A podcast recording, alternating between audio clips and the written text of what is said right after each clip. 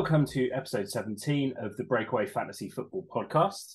I am your host, Simon Pike, and I'm joined today by the John Connor of fantasy football, Dr. Josh Valoroso. Welcome, Josh. Hi, Spike. Thanks for having me back. Appreciate it. No worries. It's, uh, it's great to see you after uh, a long hiatus for both the pod and also from, mm. from seeing you. I think we got together in in April, didn't we? But I, I haven't seen uh, anyone other than Rawlings and Baker since then. So it's, it's mm-hmm. good to see a friendly face. Yeah, great to see you. Great to be back. And yeah, like you say, it's been a, a long time. So um, yeah, excited for the pod, excited for the season. Yeah, I've um, been very lax on my duties when it comes to the pod. It's been a bit of a, a weird year. Um, but we're going to try and get back to a bit of a weekly schedule. Um, I can't promise that I will definitely do that, but that's certainly my intent maybe with a few changes to the to the format um, and getting uh, a few of the promised key features in, like the Taylor and and stuff nice. like that. So, mm. um, things we're going to cover today, we're just going to do some off-season headlines that are fantasy relevant. Um, so not every NFL uh, ins and outs, so coaching changes and stuff might not get covered here, and um, some of the the sort of changes that might actually be impactful on an NFL field might not be, get covered, but the stuff that is relevant mm-hmm. to see. And then we're going to look at each of the teams and look at the changes that they've made and what you and I think uh, that might do to their prospects for next season. And then, of course, um, we can't have you on without talking about the experiment that is man versus auto draft. So we will cover that uh, exciting project um, at the end. Lovely. Sounds good. Good. Um, you looking forward to the season? I am, yeah, really looking forward to the season. I think it's going to be, well, it's always interesting as every year, but there are particular, you know, changes, and it'll be, you know, um, great to see Rodgers uh, with a new team, see see how that pans out. Um, but yeah, overall, very excited for the season. Um, as always, I've got that optimism that my fantasy team is not going to be last. You know, second last is fine for me. I think that's okay. Um, and who knows, maybe maybe even a, a playoff push. You know, um, check back with me about six thirty on Sunday, and uh, I'm sure my optimism will have plummeted by then. But for now, it's nice. You know. Uh, the motto of the League of Legends, as always, is the hope that kills you. Yeah. It very much is. Yeah, yeah, yeah. It's like um, having a lottery ticket. You know, until you check the numbers, you you, you might have won. and I'm in the same position right now. Well, having drafted Cooper Kupp third in League of Legends, uh, I've got to say that my optimism levels for my fantasy performance in that particular league are quite low mm. Although at least uh, I didn't draft a single tight end um, in a best ball league like yeah. did, uh, only for said tight end Travis Kelce to go and get injured, leaving him no tight end for mm. weeks potentially. Yeah, not great for him, but um, I, I think he'll cope. I think he'll survive. Read the rules, Dawson. Well, this is it, yeah. Not that he's listening, but you know, whatever. right, should we crack on into the headlines? Let's get into it, yeah. All right, excellent. So you mentioned already Aaron Rodgers, and I think that is probably the number one kind of player related headline uh, for fantasy football in this off season. Obviously, moving to the Jets uh, and taking with him his uh, his boy Nathaniel Hackett, who was truly dreadful um, NFL head coach at the Broncos, but was a pretty good offensive coordinator when he last worked with Rodgers at the Packers. Um, what are your thoughts on on Rodgers for the season and what that does to the Jets? Um, I uh, yeah, I mean, recent two-time MVP, but he he certainly wasn't playing at that level next year. I don't think he has to play that level to improve the Jets quite massively. They were pretty solid last year um, with Zach Wilson, Mike White, and did Joe Flacco play last? Anyway, some pretty poor yeah. quarterback play. Um, so I think yeah, it's exciting. I think for for them, uh, I don't know what's a good season for the Jets getting into the playoffs. I mean, I'm sure their fans will be over moon with with that. Um, and I I think he will be good enough probably for them to sneak into the playoffs. Personally, yeah, he played with an injury last season, didn't he? That sort of came out after the season. Although mm-hmm. I think we're at the point now where you can't really trust a single word that Aaron Rodgers says because he's been yeah. kind of on record as not being entirely uh, straightforward and truthful mm-hmm. uh, with the media uh, and sometimes with his teammates um, and apparently family. So um, I, I, I don't know. He he still had points last season where he looked like an, an elite quarterback. Um, yep. And you and I were talking in, in one of our various WhatsApp groups this week about the potential for him to be the leading passer in the NFL. Um, mm-hmm. the odds on that are pretty good. So I, I think there might be a, a, small bet coming out of the pot for, for that particular one. Think so. Yeah, and um, uh, you know it's going to improve Garrett Wilson, who was an ascendant rookie last year, looked yeah. really, really good. Um, and by all accounts, he's got pretty good rapport with Rodgers already. You, you can imagine Wilson going for like fifteen hundred yards um, quite quite easily if if if that works with Rodgers. Yeah, definitely. I think Wilson went over a thousand last year, and um, you know Rodgers tends to have his favourites, doesn't he? You know, unfortunately for for Wilson, it's normally Randall Cobb, but um, I think the talent for Wilson might just get him over the edge on if that's a particular battle. But yeah, I think it will be really good for Wilson, good for the offense. I mean, that defense is uh, pretty solid, probably a top ten, maybe even a top five defense. So, I, I, I you know, uh, in the Patriots divisions, but I do think the Jets will be good this year. Um, unfortunately. Yeah, it's a rough division, isn't it? Um, you know, Jets, yeah. Dolphins uh, all look fantastic, and you know the talent is not really there at the Pats, but rule out Bill Belichick and, and actually the offensive coordination of, of Bill O'Brien at your peril, I think. Yeah, I think there'll be there'll be some upsets in the AFC East. I think you know all the teams are probably going to end up beating each other uh, to a, a, more or lesser extent. Yeah, Patriots not as talented on paper, but um, I'm sure they could you know uh, take their pleasures from maybe stopping a playoff run for the Dolphins or Jets, maybe keeping them out of the playoffs in, in Week 18 or, or towards the end of the season. So yeah, really solid division all around. Yeah, um, interesting to see how Rodgers does. Yeah, similar with the AFC North, I guess, like another absolute wrecking ball of the, of the division. So AFC continues to be the stronger conference by a country mile, I think. Yeah, didn't used to be like that back in the day when when the Niners were dominant. The AFC was absolutely terrible. Yeah, it's a new age. It's uh, it's a new time. He's yeah, the quarterback dominance in the AFC compared to the NFC is just massive, isn't it? About that's yeah. what makes a difference. Absolutely.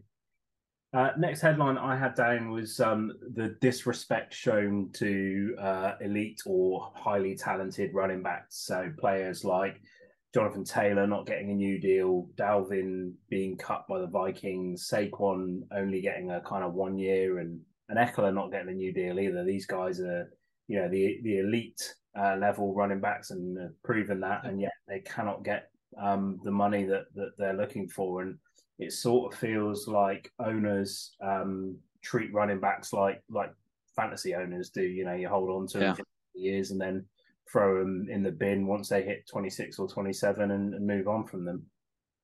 Yeah, it's been a, it was a real theme, wasn't it? And for a few weeks, it was kind of almost the biggest news in the NFL. And um, I don't think there's a there, there hasn't really been a, a, solution mooted, but I guess the next uh, CBA deal might see the rookie running back contracts change somehow. Um, and don't forget uh, again about Jonathan Taylor as well, who um, has this apparent back injury, but probably not really, and um, really interesting approach from the Colts to say, yeah, we don't think you're worth enough to pay you. Yes, we'll trade you, but we want multiple picks, including probably two firsts. So um, interesting uh, logical kind of backflips they're doing there with that doesn't really make sense to me. But yeah, they are essentially being treated, like you said, as as fantasy assets, aren't they? Um, yeah. And yeah, yeah, the, the the high level running backs do make a difference to the teams. You think about kind of how long Derrick Henry's carried the Titans for, and um, yeah, so tricky, in- interesting um, to see how that plays out this year. Um, maybe a couple of big running back injuries might sway the consensus on that and, and more towards the owner's point of view. But um, yeah, I think they should get paid, get paid, pay them. I, I mean, from our perspective, you know, as as viewers of the NFL, I absolutely love watching running backs play. Yeah, yeah. Just, they're just so so talented, so exciting, and and I guess like you, you your worry is that players don't want to become running backs anymore because they get the yeah crap knocked out of them, and they don't get and they get paid like poor relations of wide receivers and and some mm-hmm. of the defensive positions as well. Yeah, you think about like um, I don't know if you saw that thing uh, there's a couple of like Micah Parsons interviews or something this year, and he he said that he was a running back for a long time, and then the best thing ever happened to him was getting um, you know asked to play D, and he's made more money. Probably he's going to make more money than he would as a running back for sure, isn't he? Um, and in the in the process, probably you know his body's in, in going to be in better condition when all all is said and done, as well. Yeah, I mean, you know, I can't think off the top of my head of a running back that hasn't had a major knee injury at some point. Mm-hmm. Yeah. Um, cool. Uh, so next one I had lots and lots of coaching changes. Uh, I think there was something like 18 offensive coordinator changes, um, and obviously a bunch mm. of coaching changes. Yeah. Go through them all, but the ones that I thought were relevant to offenses uh, and that could make a big difference to the kind of fantasy output of their teams. Kellen Moore to the Chargers, uh, Bill O'Brien back to the Patriots, um, which will certainly be an upgrade on uh, whatever hybrid of Matt Patricia and Judge was. Yeah. Uh, Todd Monken at the Ravens, and then Eric Bieniemy over to to Washington. I think all of those could lift those offenses to being um, far more uh, productive than than they were in previous seasons. Yeah, I agree, and then interesting changes with the Chargers and Ravens, particularly going. Um, well, the Ravens going much more pass heavy as as their draft and their you know acquisition of OBJ is has shown. And Kellen Moore at the Chargers is interesting, but you know he was a couple of years ago, two seasons ago, mooted as a really strong head coaching candidate, and now being let go by the Cowboys, and uh, here he is. So worked out really well for Justin Herbert, I think that move especially. Yeah, because I think Kellen Moore, as he did with Dak, and um, whether that suited Dak's game or not, he he will ask Justin Herbert to push the ball down the field more. And that's what as well. He's got a massive arm, and you watch in the last two seasons. Right, there's been some injuries involved, but he's been more short to intermediate stuff, and I just don't think that suits his game. It's not what he was when he first came into the league. Mm-hmm. So I think Kellen Moore to the Chargers could be a, a, an absolute masterstroke for for them, and and could lift Herbert back to being what players thought he was as a fantasy asset when he was first in the league.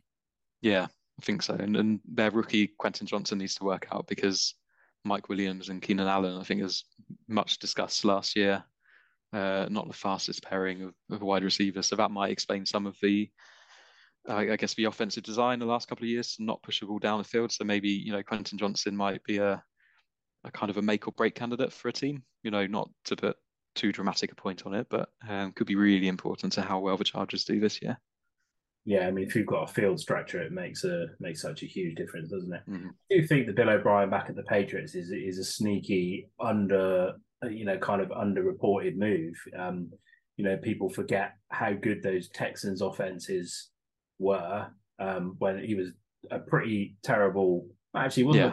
a coach; he was a terrible GM. They should never have given him as power as they did. Yeah, um, and it's all kind of swept up in the mire of Deshaun Watson, but. Mm made that offense hum, you know, with with his offensive scheme. And the Patriots offense has been terrible for a couple of years. Yeah.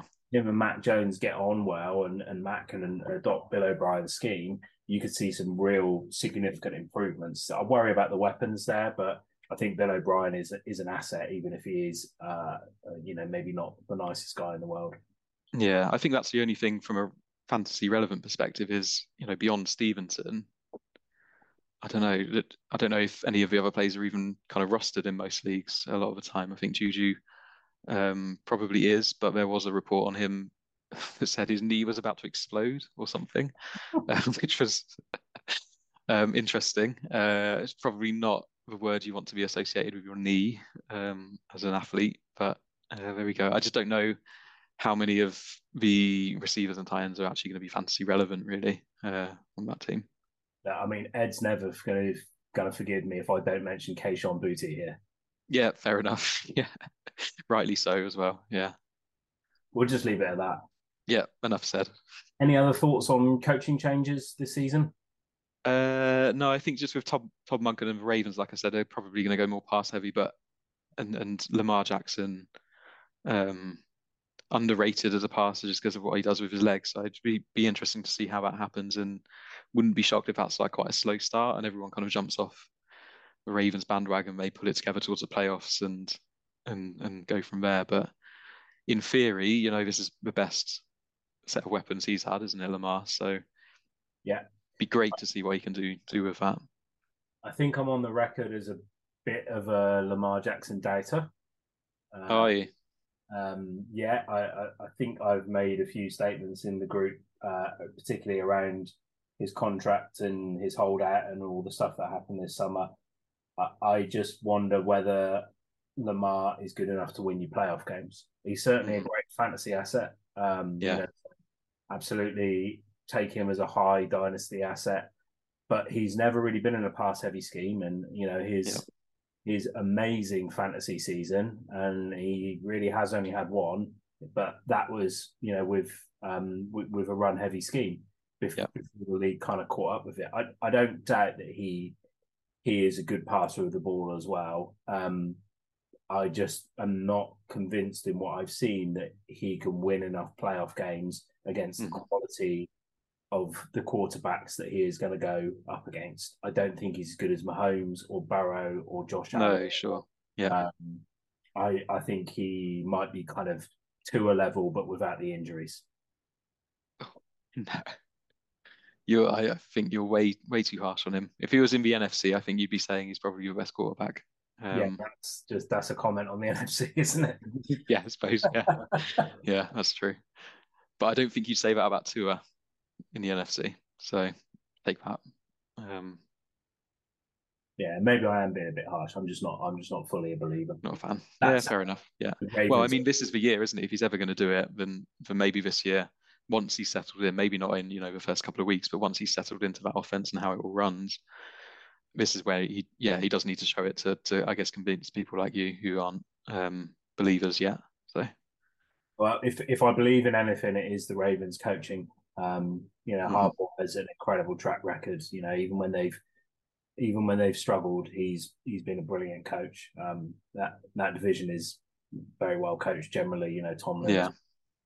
Um, so yeah. Um, so we should mention new rookie quarterbacks. Um, so we've got a, a, number of new rookie quarterbacks, but the ones that I guess are relevant to the conversation are those in Indianapolis, Carolina, and, and Houston, i.e., mm-hmm. Richardson, Bryce Young, and, and CJ Stroud. Um, I, I, think that only Anthony Richardson is relevant from a fantasy perspective this season. People might argue Bryce Young. I don't see it personally.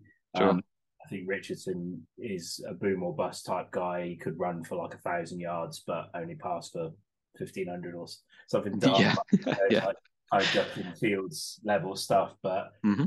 I'm I'm excited. I've drafted him in a couple of leagues. I think he could be absolutely incredible, and he just comes across as such a good guy as well. So um, yeah, uh, I, I'm excited to see him play. Yeah, same. Definitely excited to see him play. I think it's um, a shame, or you know, in, in a way, that their their offense, their weapons are just so poor. But if their O line gets back to how it was two seasons ago, then he's got a good chance to have a, I guess, an early Lamar or Justin Fields like season this year. But um, interesting to see as well because you know there's some stuff around his pass completion and and just how many games he played in college, uh, similar to Trey Lance coming out, I guess. Um, just how he adapts. But yeah, feel for him a little bit. Couldn't be in a much worse spot in terms of offensive weapons, really. Without Jonathan Taylor probably the worst in the league. Uh, maybe Houston might be an argument for that. Maybe Carolina might be an argument for that. So not ideal rookie spots for these um, big name rookies, I'd say. Yeah, they've not exactly surrounded these rookies with, um, no, with receiving talent. I do think Michael Pittman's good. Um, the other one I like, I really like Alec Pierce. Not necessarily yeah. from a him suddenly bursting on the scene and becoming like a you know twelve hundred yard receiver, but he's yeah. so quick. Um, and Richardson has got a cannon, so yeah, know, he might be erratic, but you can imagine them connecting on four or five. You know, yeah, absolutely. Balls, uh, a bit like Michael Vick and um, DeSean Jackson. You know, in those couple of seasons for the Eagles, where yeah. balling out, and you can imagine that sort of stuff happening. He'll definitely, yeah, I think there'll definitely be, like you say, four or five Richardson to Alec Pierce red zone, 60 yard touchdowns, and then four weeks where he catches three passes or something combined, you know. Um, but yeah, he will de- he he will be on our TV screens this year, Alec Pierce for sure. Yeah, yeah, but definitely. just not fancy relevant really. No, I can't. I can't see it. I can't see it. Yeah, you know, feels like the ceiling's probably about 750 yards or something. Hmm. Um, any other thoughts like on rookie QBs, or you know, do we want to chuck in some thoughts here on on any of the other rookie positions? Um, just rookie QBs wise, really interested to see how Bryce Young gets on. Really upsetting they didn't draft Deuce Vaughn as well, so we could have the smallest ever quarterback running back combo. Um, I, you know, it's hard to, to tell when you see things on like Instagram or whatever. You know, if it's been Photoshop, but some of the pictures and videos of Bryce Young behind an O line taking a snap are just mental. I mean, he, he's he, he's so small, isn't he, for a quarterback? And I'm saying that as someone who's probably smaller than him or or his height or something. But it's just uh, really interesting to see if it works. Because um, we've had Drew Brees and, and, Russell Wilson, but he's, you know, I think he's smaller than both of them, isn't he? So interesting to see. More than Kyler as well. This is where we need Ed. This is we need the Taylor to let us know. Um, yeah. So maybe maybe yeah, put a pin in this one. We'll come back to that in a you know whenever Ed's on. Uh, and you know, by the time Ed comes on to do his Taylor episode, um, we'll probably have some some you know facts around how many passes batted down at the line and stuff like that. And yeah, yeah. Bryce yeah. Young taking eleven step step drops rather than seven step drops. yeah, like yeah. Clearly not dropping back like a wuss. Yeah. Um, okay, moving on. So uh, moving into a couple of like more player related ones now that we that we picked out from the wreckage of the NFC NFC off season. Um, Tony Pollard season. Um, now that Zeke's gone, uh, Tony Pollard becomes, I think, an elite fantasy running back mm-hmm. asset. Um, it's not quite the same, but I guess similar for Alexander Mattison. It's it's not the same level of talent, but you know the yeah. old the old running back leaves and and you get the job full time and uh, and with a chance to prove it and both of them in systems where there is going to be a lot of running back volume uh, there always has been where they will have a chance to to rack up some serious yards and touchdowns really with no competition in the running back room in in, in either case unless you fancy Deuce Vaughn uh, yeah to really outshine well that's it isn't it in terms of volume you can't ask for better for both of them and I guess um, yeah, you you got to be thinking, you know, especially with with Pollard. I mean, who's the, the goal line competition? There isn't really any, is there, in Dallas? So he's going to get not only the, the bulk of the work, but he's going to get pretty much all of the goal line carries, unless they have some fancy ideas for Trey Lance and a Jalen Hurts style um, being pushed from behind play. But I think, yeah, Pollard's in for a big season as an injury notwithstanding. Yeah, and, and Mike McCarthy, with the exception of kind of Tony Pollard and Zeke seasons, has proven himself to be a bit of a one running back yeah guy. Um, and as much as there's been talk about Mike McCarthy learning from the mistakes of the past, I will very much believe that when I see it. Mm-hmm. Um, what What do you think about Mattison? Do you like him? Um, I yeah, asked me six months ago, I'd have said yes. But one thing has really changed my mind on Mattison, uh, I don't. I can't remember the exact stat, but it's something. You know, he looks good whenever he was on. You know, it's his VI test. He passes VI test. He looks good on red zone. You see him scoring touchdowns, that kind of thing. But um, I'll butcher this this stat. Um, but it's something. You know, the vast vast majority of his yards and points came against very terrible teams, including a ridiculous percentage of his yards and points last year against the Lions, who were pretty much the worst uh, run defense in the league and probably will be pretty bad this year as well. So I'm I'm not convinced, and I think drafting Addison is a, a pretty huge upgrade from Thielen last year. So I wouldn't be surprised if the Vikings go very pass heavy this year. So I'm, yeah, color me skeptical on Mattison. I think especially this year. Yeah. Okay. Fair. I mean, I, I I'm I'm on the fence. I don't really know yeah. enough. You know, Dalvin was such a good player when Mattison came in, he seemed to be sort of a slightly pale imitation of of Dalvin, mm-hmm. um, but he did have some highlight plays and things like that. Um, this one I'm definitely on the record for not being a Vikings believer. Yeah, okay. It's going to be interesting. They they were uh, statistically the luckiest team in NFL history last yeah. season with with their results. Um, it will be interesting to see how they get on this season. I think Kevin O'Connell is a good coach. Yeah. Uh, the best wide receiver in the league in Justin Jefferson. And, and I do like Addison, like you said. So and, and, you know Hockenson was great for them when he came in as well. So they've got yeah. offensive weapons, um, and Kirk, uh, and you know, yeah, we we we will see. That's that's an interesting division. Um, one that I yeah. don't really know if I was putting some money down today. I don't really know where I'd put it. No, same. It is an interesting division, isn't it? I, I, yeah, I can see the skepticism for the Vikings. I think I'm slightly on the other side of that fence. Um, it's good to be lucky. Yeah. So you know, if that can carry on, it's not going to carry on this year, obviously, not to the same extent. But even if they, you know, they're two or three games worse this year than they were last year, that's still, especially in the NFC, that's still playoff contention. So I'm not completely out on the Vikings, but yeah, I, I do yeah, I'm not I'm not sure they're going to be number one seed, and their playoff loss to the Giants was pretty um, comprehensive. Um, so yeah, um, yeah, yeah. I don't I don't know if you listen to the uh, to the Around the NFL podcast uh, ever, but uh, it, for me, and I said this beforehand, the loss to the Vikings was a La, La Reveal Magnifico for um for, for right. um because it just showed them for what they were, which is a team. Yeah, for sure was not particularly good and got shown up by better coaching and yeah mediocre players, frankly. Yeah, not going to be a, a Super Bowl contender for sure, but I, I just don't. Um, I think in that division as well, you know, there is a a world where they they could be contending for winning that division. I think come the end of the season. So like you can't imagine the Bears, Packers, no. interesting season, and then uh, you know the Lions who knows? The Lions are great on paper, but they they are the Lions is their biggest problem. That is the you know maybe they should change their name and their, their jerseys and move move city or something. They're just yeah. Until I see it with them, I think you have to you have to wait and see. But hard to trust any team that made Barry Sanders and Megatron quit. Yeah, it really is. Yeah, yeah, yeah. Uh, moving on to another one of my uh, podcast punching bags, uh, Mr. Unlimited. Yeah. Uh, apparently, he's lost some weight, um, and, hmm. and, it looks like he has. And he's now got a really great play caller in in Sean Payton. Uh, yeah. I am on the record. Uh, I've said that now three times, but I am on the record for uh, intensely disliking Sean Payton for his, all, of, all of his involvement in Bounty Gate, um, which I think yeah.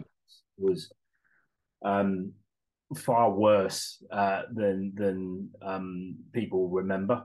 Um, mm but he is clearly a great play caller, and I think he will do good things with Russell Wilson. I do mm. think Wilson is nowhere near the player he was five years ago, but with a good scheme, um, I think I think he'll get a lot better out of him this season. They have had some injuries to their wide receiver room, uh, and I think that that could hold him back to start with. Jeudy's out for what is it, three four weeks, and Tim Patrick, bless the guy, yeah, yeah, break. Um, uh, so they've got some injury issues, but I, I, think they'll be better.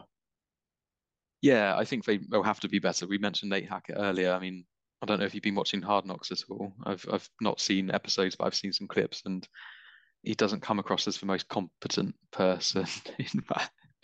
Um, so I think just it, it's going to be, you know, even if Wilson is exactly the same as last year, I think they'll they'll, they'll inevitably just win more games because of a coaching change. Um, that being said, there's some Jarrett Stidham hype. I don't know if you've come across that. I don't know how, how deep you're. Yeah, I mean, I've heard a few things, you know, a couple of times, different places, different podcasts, different stuff saying people wouldn't be shocked if, you know, week six rolls around and Sean Payton's just had enough of, of Russell Wilson and Jarrett Stidham gets a start. So, um, yeah, I guess we'll see. I mean, we've got two two quarterbacks. We mentioned Aaron Rodgers, Russell Wilson, both on my team, which it's not ideal. Um, be interested to see how that plays out. yeah. Nah, I mean, you know, we, we'll see. Yeah, it's. I, I saw some coverage of Payton saying that Wilson needs to, you know, stop acting like he's running for office and yeah, stop kissing the babies. Yeah, took away yeah. his private office in the Broncos facility and stuff like yeah. that. I think he's probably just trying to get him to chill out a bit because uh, Wilson is clearly one of the most intense men in the NFL. So, yeah, very weird guy. Yeah, yeah. Um, staying on the theme of quarterbacks, uh, what are your thoughts on on Justin Fields? Do you think he can take the next step as a passer and become an elite QB? Um, no, pretty much. I mean, I, I think the so here, here's why. I think they've they've obviously added some skill players and well, DJ Moore mainly, and you know, a, a decent on paper actually room of offensive weapons with DJ Moore and and Mooney, Claypool, Cole Kmet. Um, but yeah, short answer, no. I mean, the Bears last year they threw, I think he threw 22 times on average a game. Yeah. And I just don't think uh, the Bears the Bears see him more. They see him more than we do, obviously, with every practice session and everything they're doing. I just don't think they they clearly don't trust him um, to still be doing that when they had nothing to lose down the stretch. You know, realistically, they were probably you know the worst team in the league or one of the worst teams in the league. I think you you would let him throw. I think he's going to be really fantasy relevant and really strong, but that will be just his legs. It's not going to be anything to do with passing. I don't think it's going to be much different from from last year. If I'm honest, I don't think the Bears are um, good. The only thing that works in his favour is their defense is so bad that they are going to be um, able to put up points just by virtue of like garbage time and stuff like that. So he could be fantasy, you know, quarterback two or three, but in real in real life, no, I'm not not sold. And yet, Eberflus is randomly quite well fancied as coach of the year, mm. isn't it? Yeah, I guess I, I don't know. Coach of the year is a weird one to bet, but I guess it's kind of improvement from last year, isn't it? So you know, you, you start from the number one pick. There's there's only one way to go.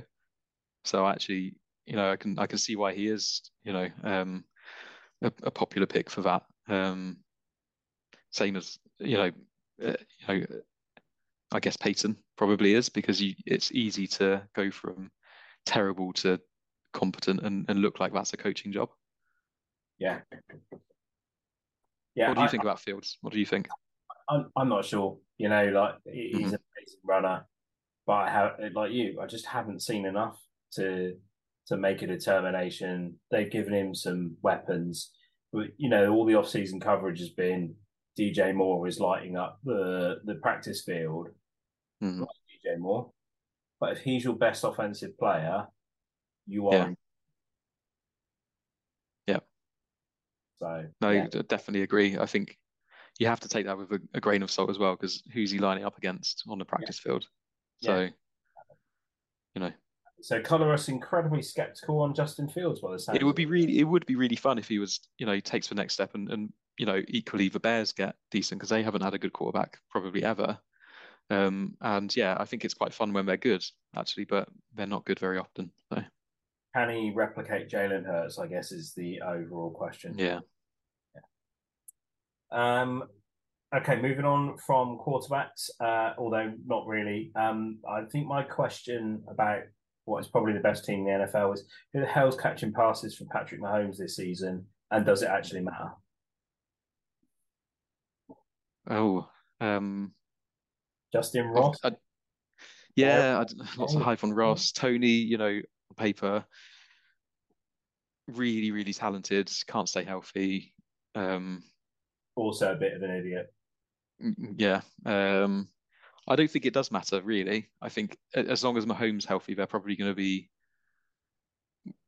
one of the best teams in the league and, and will make a deep playoff run. Um, I think with the, Kel- the Kelce injury does matter, I guess, because if you you have Kelce and everyone else is just elevated, um, I I just don't. I wonder whether without it'll be really interesting if Kelce misses, let's say three or four weeks to see how the Chiefs get on. But my guess is no, it doesn't really matter. They might start slowly because they started slowly. Um, I think last season or maybe the season before, but um, no, I don't think it really matters. Is my short answer to that yeah, I mean, he's just incredible, isn't he? And and Andy Reid's an amazing coach. All yeah ways of getting the ball in exactly. Yeah, and, and doing enough. I think they have enough talent to for the real world for it not to matter. But fantasy, you're going to get lots of kind of scrubby, not particularly strong performances um, with the whole offense, really, apart from Kelce. Um, so really, kind of a weird situation because that doesn't normally happen. But I mean, it does remind me a little bit of a couple of Brady seasons where there've just been seven or eight viable players, but no one, no massive names, and they've still ended up one of the best offenses in the league. So, Yeah. Yeah. I, am a little bit optimistic about Justyn Ross.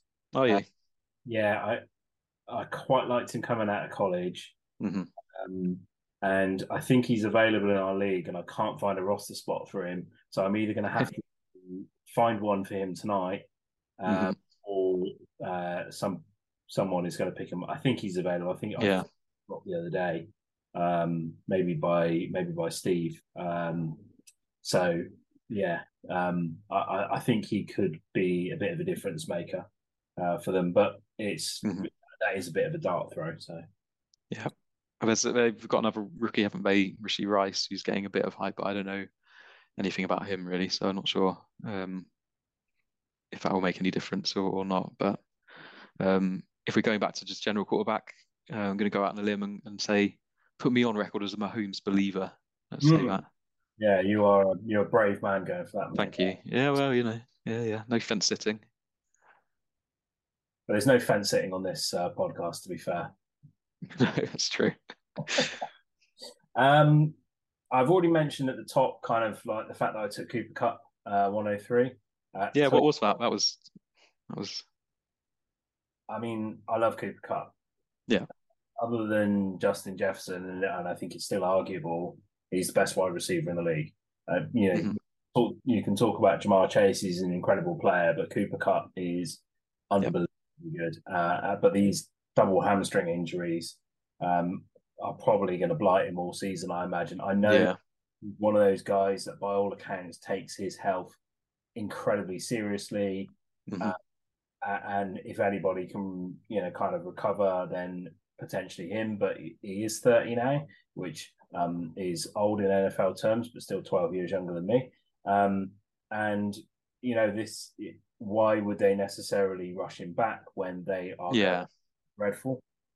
Yep. Um, so yeah, uh, having taken him 103 could could be the death knell for me in in that league, and um, I, I'd be worried about him if if I had him in dynasty because I think your Yeah. to try and shop him is probably closing pretty quickly. Uh, if Mhm. you're competitive, you're not going to try and shop him, but if you're in a sort of rebuild or mid-table team, you probably want to offload Cooper Kupp, and at the moment, Yeah. you're getting uh, amazing offers for him. You're probably getting some low ball uh, from uh, people like me.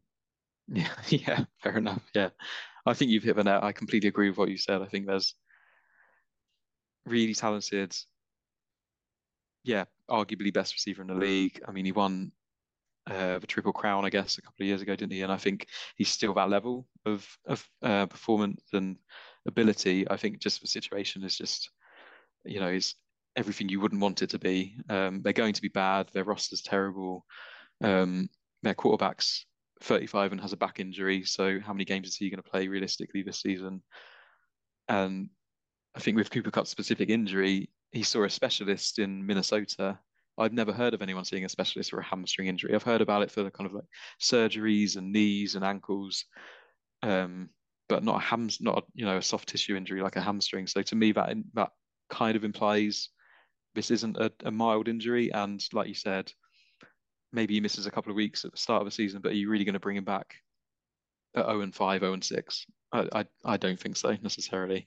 Um, their their schedule to start, I think, is is pretty pretty strong, pretty tough. So, you know, I was going to say they'll be out of playoff contentions early. They're probably out of playoff playoff contention now. I think the situation is just every um everything conspiring against him having a, a good season. So, anyway, Yeah. good pick. Yeah, well done. Oh, thank you, thank you. The worst thing is, like, I can't even blame the injury because when I took him, he'd had the first hamstring injury already. So Yeah, Yeah. sure. At, at that time, the reporting was very much, "Oh, it'll be fine." Maybe I should Yeah. be more conservative on it, but um, just he's just such a great player. And last season, before the injuries hit the Rams, um, he was ahead of Justin Jefferson in every metric for wide receivers. So Mhm. that Justin Jefferson's incredible. So that just shows how good Cooper Kupp still was last season. Yeah. Uh, but this season could be could be a lost one for him, and you know you never know whether you're going to see the old Cooper Kupp back again uh, at, this point in time. Um, a little bit like the who the hell is going to catch passes from Mahomes? Who the hell is going to run the ball for the Eagles? Is it going to be uh, perennially injured Rashaad Penny, um, perennially promising but disappointing uh, D'Andre Swift, or my guy Kenny G? What do you? Yeah, um, probably all of them, isn't it? I think the Eagles are, are so talented. They're probably going to be weeks where Penny's the guy, Swift's the guy this week, Penny's the guy next week. We know who's going to run the ball twice this year for the Eagles. That's the Giants game. um, we we know Boston Scott's going to be in the mid twenties each each of those games for sure. Um, and then nothing the rest of the way but yeah, for the other three, the main guys, I guess you know they traded for for Swift, and you think, oh, they traded for him, they must like him, but they didn't really give up much, did they? So it's not like they're massively invested in in him. I think it's going to be a, a, a, nightmare. It's a proper Shanahan, wait, Shanahan, yeah, situation um, with a running back committee. It's yeah, not good for fantasy owners, but you could talk yourself into all three, and I can see why people draft all three, thinking, yeah, this guy's he's going to be the guy. Um, but would you be shocked if they kind of basically had pretty much identical stat come the end of the year? No, I wouldn't. I, and that's almost what I anticipate that um, that they will look very, very similar towards the end of the season. I, I imagine Penny will get injured at some point. Mm-hmm. Uh, you know, I do it, in redraft draft value. Right, Kenny G was was was the pick. He was going in like the twelfth round. Um, right rather than you know Swift and Penny going going much much earlier. Mm. If hmm. you can't pick one of them, just pick the one that's going to last and and hope. Sure. Yeah. Late in a redraft league, you know, start throw anyway. Um, but I mean, their main running back is Jalen Hurts anyway, so I guess uh, yeah. none of these guys are running for fifteen hundred yards, are they? No, it's no, definitely not. But I think there's going to be weeks where one of them goes kind of bonkers and scores, you know, 26 points or something, or 33 or something like that. But yeah, can you rely on that? You know, that's the thing. Um, Swift probably would be my pick if I had to pick one of them to kind of outperform the other two and, and blow up. It would be him because he has got all the talent, hasn't he? But just, um, yeah, it just didn't work out for him in Detroit for for obvious reasons, as we alluded to earlier. It's Detroit, so maybe he'll actually be Barry Sanders part two, and it was just the the setting was holding him back. Who knows? Yeah. God, Lions really catching strays. I don't know what they've done to annoy me, but yeah. I know, really loved them last season as well. They, they were so much fun to watch. So much fun. Yeah, they are. Yeah. Too much hype. It's always dangerous for a team. Maybe, yeah.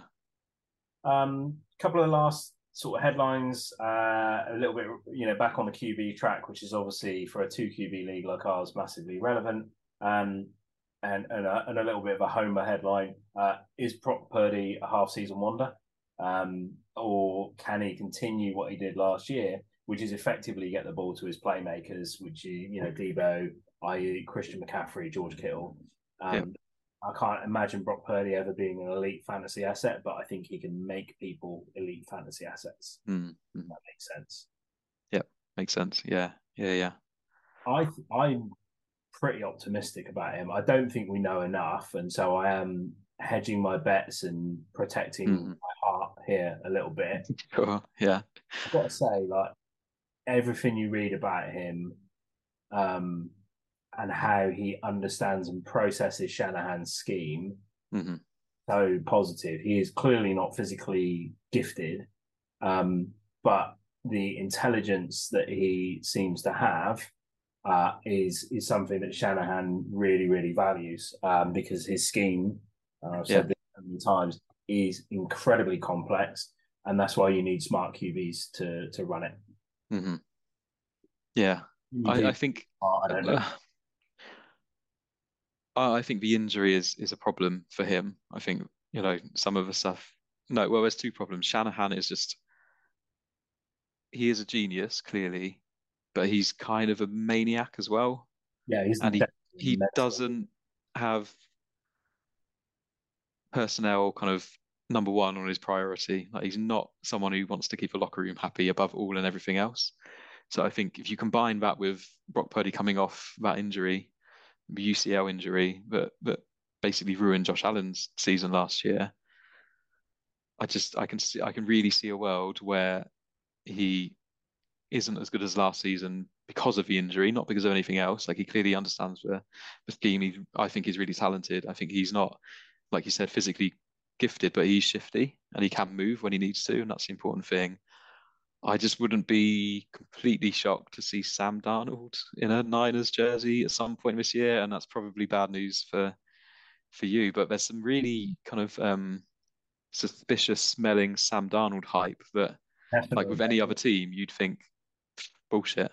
But with the Niners, maybe you know Darnold could be serviceable. He was a high draft pick for a reason. Um, so yeah, would would I be shocked if if actually Sam Daniel Darnold starts and um, you know, towards the end of the season, maybe even in the playoffs for the Niners? No, but if Brock Purdy stays healthy and he is healthy, if he is recovered, I think he's the clear quarterback one, and I think he will be as good as he was last season. Yeah. Yeah. yeah. I mean, I guess same question with a slightly longer sample size on on Geno Smith in the same division. Was mm. Last season a a one hit wonder, a mirage, or you know, can Geno be as good as he was last season? Uh, and can he create the fantasy value for DK Metcalf and Tyler Lockett um, and Jackson Smith-Njigba? Um, you know, it, what do you think? I loved what I saw from Geno last year, despite yeah. being a Seahawks hater uh, sure. for reasons. But he was such a great story, and he plays with a smile on his face, and you kind of love um, that he proved everyone wrong. Yeah, I'm with you. I think it was really fun last season.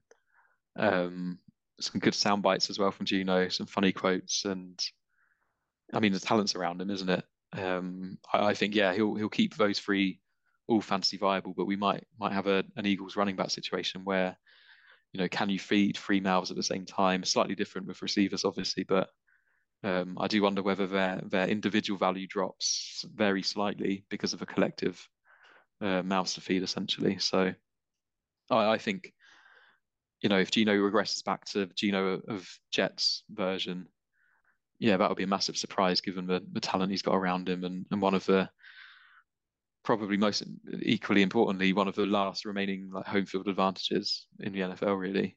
Yeah. Um, so yeah, I'm sold on I'm sold on both Purdy and Geno having good seasons if they both stay so healthy, which is obviously you know is it's the same for every single player in the league, but especially for for Brock Purdy. But yeah, I'm I'm in on Geno as well. The homer in me uh, hopes a crater. Um, yeah, that would not be good for my fantasy team in this league. Okay. Yeah. Um, and you know, there's just a part of me like at this point, you sort of respect Pete Carroll and yeah, yeah, everything that he's done with that team, and I, I like. I like Tyler Lockett and, and other players. So I don't probably hate the Seahawks as much as I as much as yeah. I um, the Rams. Fair enough. Okay, yeah, fine.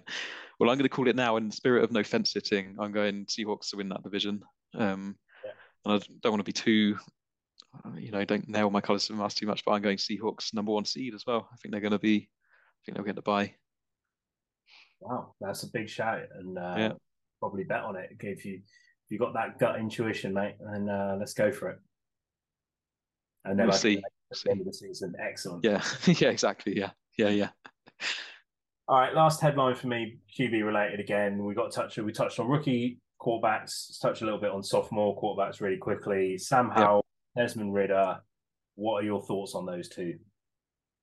Um, start with Desmond Ridder, I guess, doesn't need to do much in that offense, does he? Really, shouldn't shouldn't need to anyway. Um, they're clearly going to run the ball. I mean, drafting uh, Robinson so high was was mental given their roster, but actually, given the way they play the game, it makes complete sense. They've now got three really talented running backs, and um, you know he just needs to be good. He, he needs to be decent. He doesn't even need to be good, I think, to be a serviceable quarterback. I think the one thing that slightly puts me off is how long they waited last year to bench Mariota, who's terrible. So I don't know if they're not kind of keen on Ridder and maybe waiting for someone else. You know, I personally would have loved them to trade for Lamar this offseason. I think that would have made this team really, really fun. Um, so I don't have a strong opinion on whether he's good, but I think he, he has got a low bar to be good enough for that team for the way they're set up. Yeah, you're right. With Arthur Smith, who who effectively runs the offense like he used to at Tennessee, Yep. Um, you know, it's going to be a heck of a lot of Bijan, and then hopefully some Kyle Pitts and some some Drake London sprinkled in there. Yeah, yeah. You know, and, and the rid is decent. Um, Sam Howell, I um, uh, is a mystery box for me. Might even. Oh, I'm, I'm, yeah, I'm upset you said that because it's the same for me. I was just going to defer completely to you. Um, yeah, I, I don't know much about him, so I can't really, I don't really have a, a strong opinion. I just think um, Washington generally, I think, are, are going to be quite bad this year. I think they're getting some some love from lots of places, but I don't see it. You know, I think their their skill positions are, you know, Dotson and McLaurin obviously good, really talented, but you know, beyond that, and that's someone who's got Antonio Gibson in, I think, three leagues. So um, I've been been burned before. Uh, I'm not I'm not in on the Washington offense. Uh, the uh, Bieniemy is a good OC, but curious that he's moved from OC to OC. I, I don't strange, yeah, that move. Really uh, strange. Perhaps he sees it as an opportunity to step out of a shadow uh, and, and, and prove himself. But um, yeah, I, I, don't. I don't well, I think I actually think there's something probably more strategic to it. I think he knows that Ron Rivera is probably going to be he's almost definitely going to be fired at the end of the season. Yeah, wouldn't be surprised if he was the first coach fired. And and there he's he's got his kind of succession plan already lined up. Probably they've had a new owner, haven't they? So I don't think um, you know I don't think they're going to be keen to keep Rivera along uh, uh, around for next year next year and possibly sooner than that as well, depending on how poorly they start. Yeah, so maybe an audition. I think so.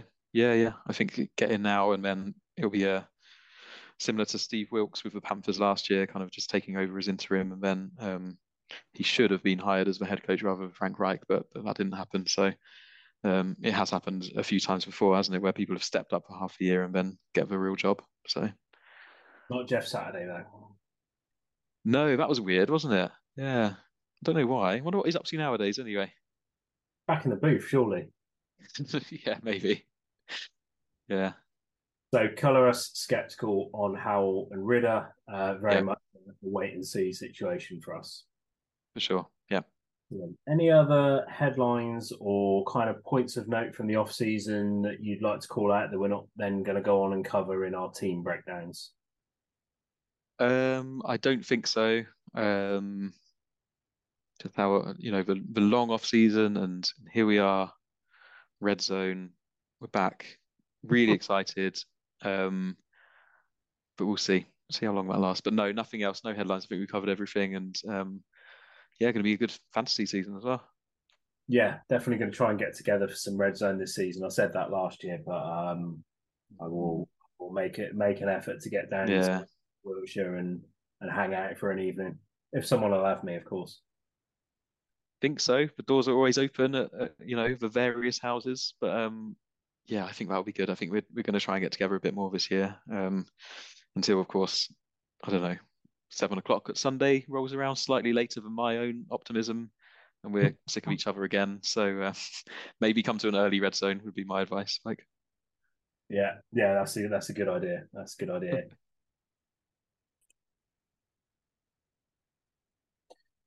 All right, Val, moving on to our team breakdown. So we're going to sort of rattle through the players that each team has, has added as we go, and we'll do a little bit of analysis uh, based on what we think that means to their team and where we might see them finishing up this this season. So starting with Franco for no other reason than that's how I did it last season, uh, again, for no reason. Um, he added through the rookie draft, he added Michael Mayer, uh, tight end for the Raiders, Kendre Miller from the Saints, Chase Brown from the Bengals, and Eric Gray from the Giants. Um, in our exciting defensive expansion draft, which absolutely nobody enjoyed, uh, it seemed. Sauce Gardner from the Jets, Tyree Wilson from the Raiders, another homer pick. Uh, Jalen Ramsey, now injured, from the Dolphins, Matthew Judon from the Patriots, Travon Walker from the Jags, and he did not add any free agents, which doesn't surprise me uh, Franco is usually pretty quiet in, in the off season, uh, mm. and it's not like there were tons of great free agents anyway. So yeah, um, Frank obviously made the the playoffs last season. He had uh, a fantastic play from his from his quarterbacks and his wide receivers. Um, he has got major concerns at running back. Um, with Dalvin having lost his job at the Vikings and now being in uh, a timeshare at the Jets, and his next best running back, J.K. Dobbins, um, still a bit of a mystery, um, returning from another set of injuries, uh, and he's got very little depth beyond that. He's obviously tried to add through the draft, but with the picks where he had them, um, he, he, couldn't uh, add like elite talent, um, but but he has kind of bulked out his, his running back room, and he probably needs one of those guys to to hit. Um, otherwise, I think running backs is is going to be a bit of a fatal flaw in, in his team. Yeah, I agree. I think that, that there's a you know there's a strength for that in, in adding three. It might be that he he might be expecting just one to hit, and you know anything above that is bonus. Um, you'd be upset if, if, if none of them hit, but you know Kendre Miller, he's going to get a chance early in the season, isn't he? So I think you know Franco will probably know relatively early on whether he's going to be a viable kind of long term addition. So I, I, think the strategy is quite good. Actually, I think it's a good strategy to kind of just throw some darts and see what see what comes up. Yeah, definitely, definitely and he he had a need at tight end, and Mayer was obviously a homer pick where where he took him. Uh, but I don't think it's a bad pick because he does need tight ends, and you know you always want players in in your team that you can root for, and yeah, yeah, nothing better than having your home team or your favourite team's uh, tight end. And Mayer looks to be uh, an absolutely cracking player. Whether he'll be uh, an elite fantasy asset like a Dalton, like people expect Dalton Kincaid to do, I don't know. But yeah another good football player. Um, the, the, the defensive whisperer, the, the guy who yeah. had more defensive players on his roster last season than, than any other, um, made some what I would say slightly curious choices in in the defensive expansion draft. Sauce Gardner, obviously a huge name, um, makes sense why someone would want him. But you look at his fantasy points; they're they're just not very good, and that is simply yeah. because quarterbacks just stay away from him. He's such a good player that yeah. getting the chances for interceptions and pick sixes and tackles because quarterbacks yeah. going, I'm just not throwing the ball anywhere near this guy. Um, so whilst he's an elite elite player, he's just yeah. not a fantasy option. Um, and that was kind of Franco's big big pickup there. Um, so I, I think he's he's had a bit of an iffy defensive draft, but I'll say this about every one of the defensive uh, drafts, who the hell knows? Because we don't know what we're doing. Yeah, I think that's fair. I think yeah, um, you should almost get points, like you know the the Nnamdi Asomugha bonus for just not getting thrown on, almost like a, you know, he he shut down half the field. Therefore, you know, you get X number of points. Um, I completely agree with you. I think you know, probably one of the best defensive players, but who knows if he's going to score score highly or not. Um, I think I, I do really like the Judon pick and I like the Travon Walker pick. I think Judon pick for this season, you know, as a short term pick, I think is really solid. That Pat is going to be strong again. And, um, you know, they're going to be, they've got a really tough schedule this year as well. So I think Judon's going to rack up points um, just by virtue of being on the field a lot um, and being, a, you know, really solid player, underrated player. And I like the Travon Walker pick for long term. But yeah, I agree with you about on on Sauce as well. Yeah yeah, it was a it was a bit a bit of a, a names pick as well, wasn't it? With um uh, with Jalen Ramsey, who you know ha- has has been a, a, half decent fantasy asset because he's not as good a cornerback as people think he is. Um, so he does actually get thrown on. Um, but obviously he's he's now injured, uh, and I'm not sure given the timetable on his return yet. So uh, I mean, overall, um, I think Franco's team probably takes a step back this season, and I um, as I said, we're not sitting on the fence. I don't think this team makes the playoffs this season. Okay. So I'm just thinking back to Franco's, um, I guess, Smack Talk rankings and, and me way down at the bottom. So I'm not even going to deign to try to Smack Talk Franco. Um, I'm going to sit on the fence, you know, this one and only time on this podcast and say, who knows? I wouldn't rule Franco out in terms of fantasy um, in anything. Um, and I wouldn't, but, but I wouldn't be shocked to see, yeah, Sauce and, and Jalen just not not performing in the DB slot.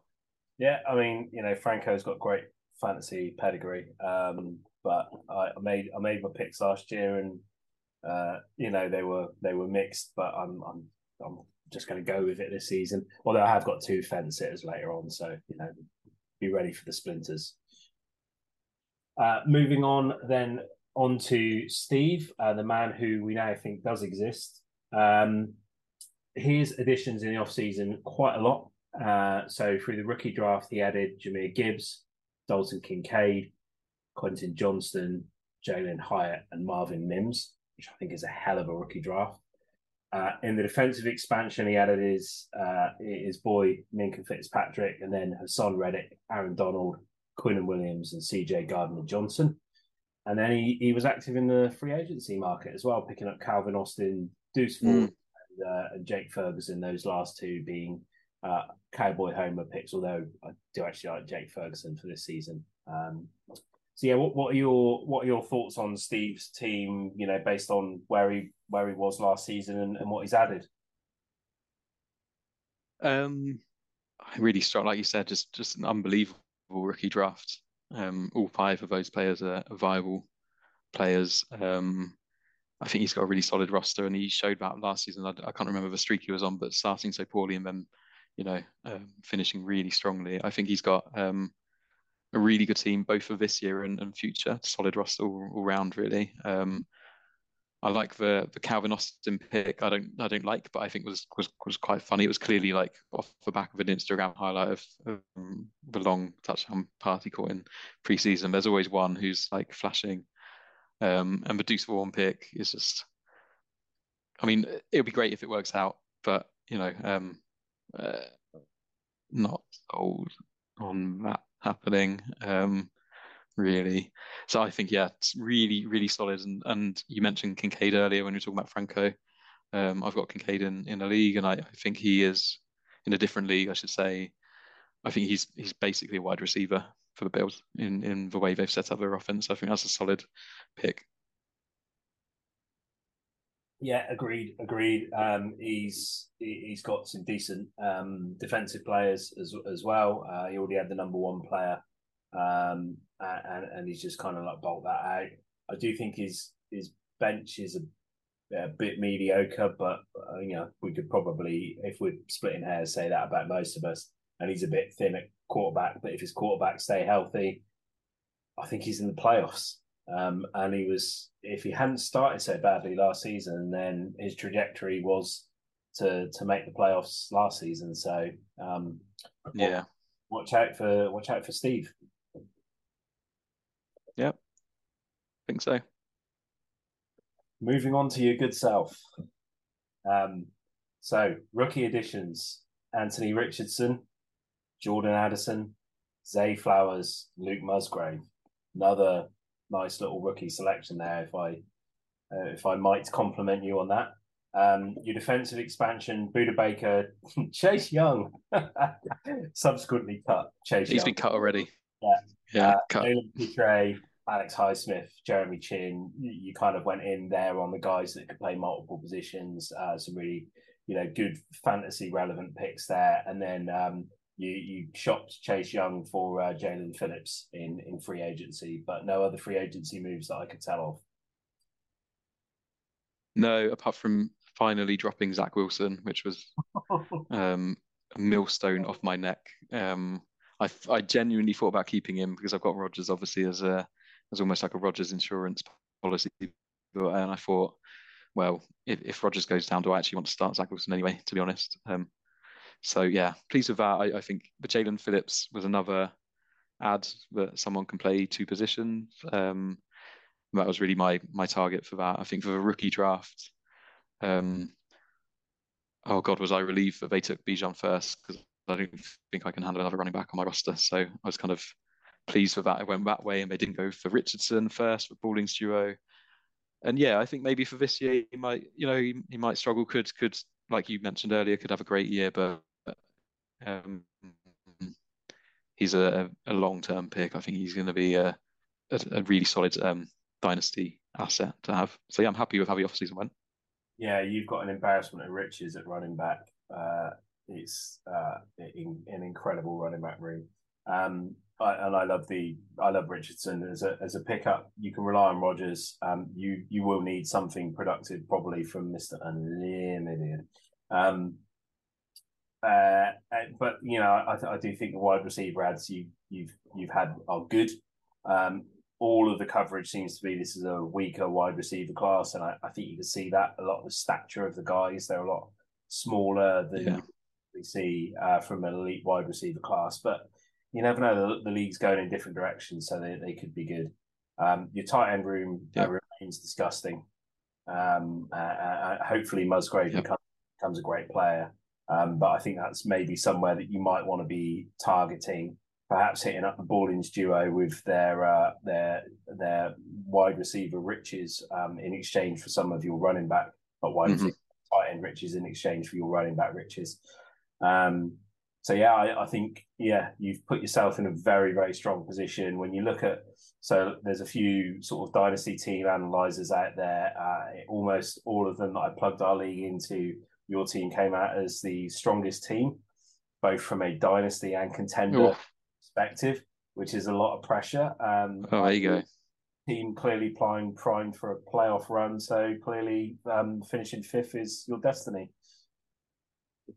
Absolutely, hundred percent. Yeah, absolutely. Yeah. Um, uh, I, I think that yeah, on paper, I, you know, I'm pleased with it. I think I'm, I, I'd be happy to get rid of a running back for a receiver or preferably a tight end. I think your suggestion of going to the Ballings studio is absolutely uh, ridiculous. They are the worst to try and deal with in trades by a long way. I'm pretty bad as well myself. Like I'm not always realistic with what I get and give. Um, but yeah, they are just full. I'm calling you out, Ballings. Come on, like get with it. You've been around the the earth.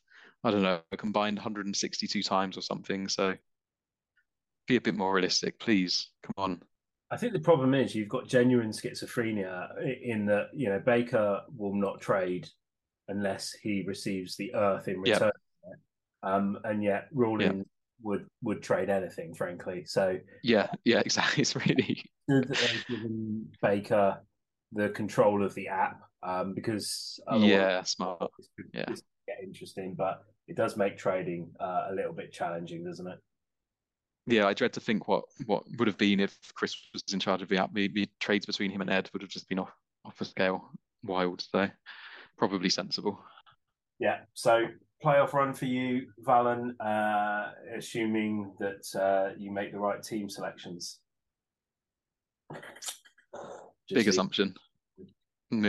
Next, yeah. The aforementioned Ballings duo is next on my list. Um, you mentioned that they took Bijan Robinson first, which I think was the right pick.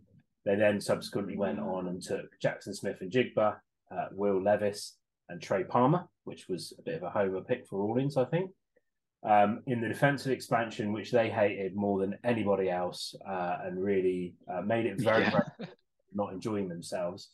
Christian Wilkins, L'Jarius we uh, Sneed, uh, Talanoa Hufanga, Donovan Wilson and then they were active in the free agency market, spending the money they didn't want to spend uh, on defensive players, uh, on incredibly mediocre uh, offensive players.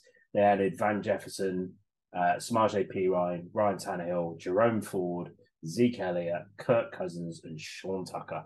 So they added uh, a lot of players in in free agency.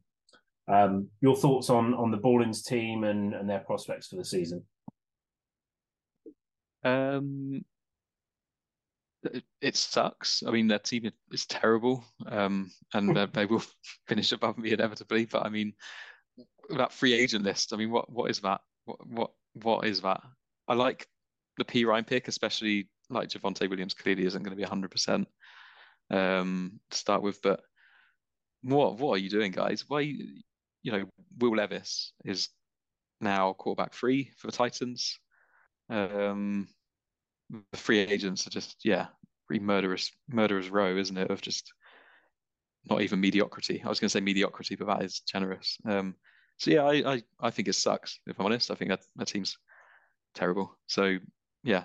Anyway, uh, it'd be lovely to do business with you guys if you want, uh, you know, to swap a tight end. Now that I've sweet talked you so much. Um, so yeah, hit me up. You know where I am. Should we preempt what they're going to say in the WhatsApp chat tomorrow morning? Van Jefferson is now the wide receiver one at the Rams. Samaje P is the running back one at the Broncos because Javonte Williams can't stay fit. Tannehill we got for nothing. Yeah. Uh, Jerome Ford is going to take over uh, once Joe Mixon gets injured.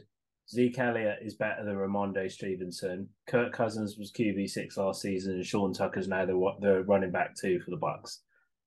But don't don't even bother putting in the chat, guys. We've said it all. Yeah, same bother. Uh, yeah, I don't care. I do. I do. I, I, You know, they had to take Bijan. Um, he's, he's yeah, yeah. Um, I'm glad they didn't talk themselves into doing something daft and not take Bijan. That that's the right pick. Um, I also think taking Jackson Smith-Njigba was was good, particularly where they got him. Uh, I, I, think he's he's going to be a good player. Like you, I don't like Levis. Um, didn't like him going into the draft, and certainly don't like him now. He's behind Malik Willis, who last season was utterly dreadful. Um, I don't really know anything about Trey Palmer, um, but he's made the Bucs roster, so uh, that's good. I think. Um, looking more deeply at their roster, um, I think the QB room looks really challenging unless they can get Cousins, unless Cousins kind of performs yeah. Mm-hmm.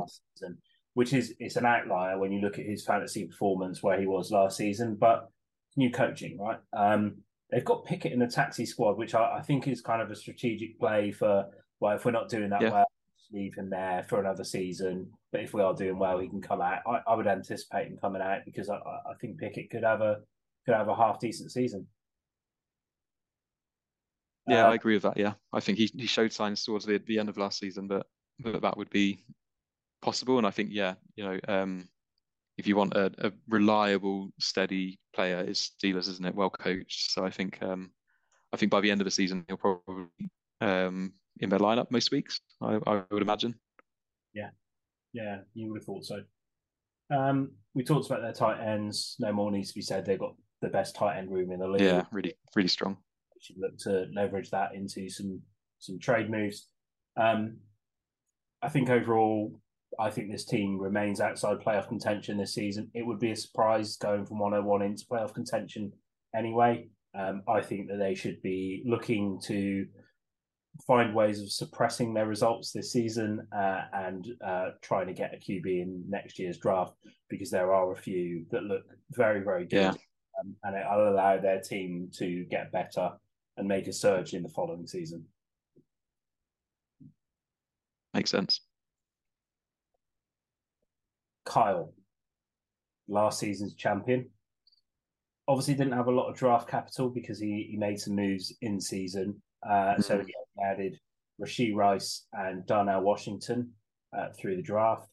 Uh, defensive expansion, he added uh, TJ Watt, Zaire Franklin, Devon Witherspoon, Pat Surtain, and uh, Jalen Carter. And then some free agents I've never heard of uh, Michael Wilson, Dwayne McBride, Xavier Hutchinson, Jayden Reed, Stetson Bennett, and Foster Moreau. Um, so you can't say too much because he was the champ. He bossed it last season. He had the best team. He had the best, and he absolutely deserved to win the league. He traded away his first round pick to to, to somewhat help him get there by getting uh, Nick Chubb. Um, and, and, I think he's kind of looking at a bit of a mini rebuild here. Um, great running back room uh, to to complement um, the the, the um, mm. QBs that he's got. Pretty thin wide receiver beyond uh, two older guys in Davante and, and Tyler Lockett. Um, so I think he's one wide receiver injury away from from having a real struggle at the position uh, this season. Mm. Um, I, I, think he's he's added some good veterans at, at defensive uh, positions. Um, so he, he could be strong there, and I would imagine that at some point he's going to elevate Aidan Hutchinson off of his taxi taxi squad because yeah, sure, the end of last season, and obviously he's a he's a former high pick. Was he what was he first overall pick Hutchinson or second? I can't remember now. Um, second, I think. Yeah, he was he was great last season.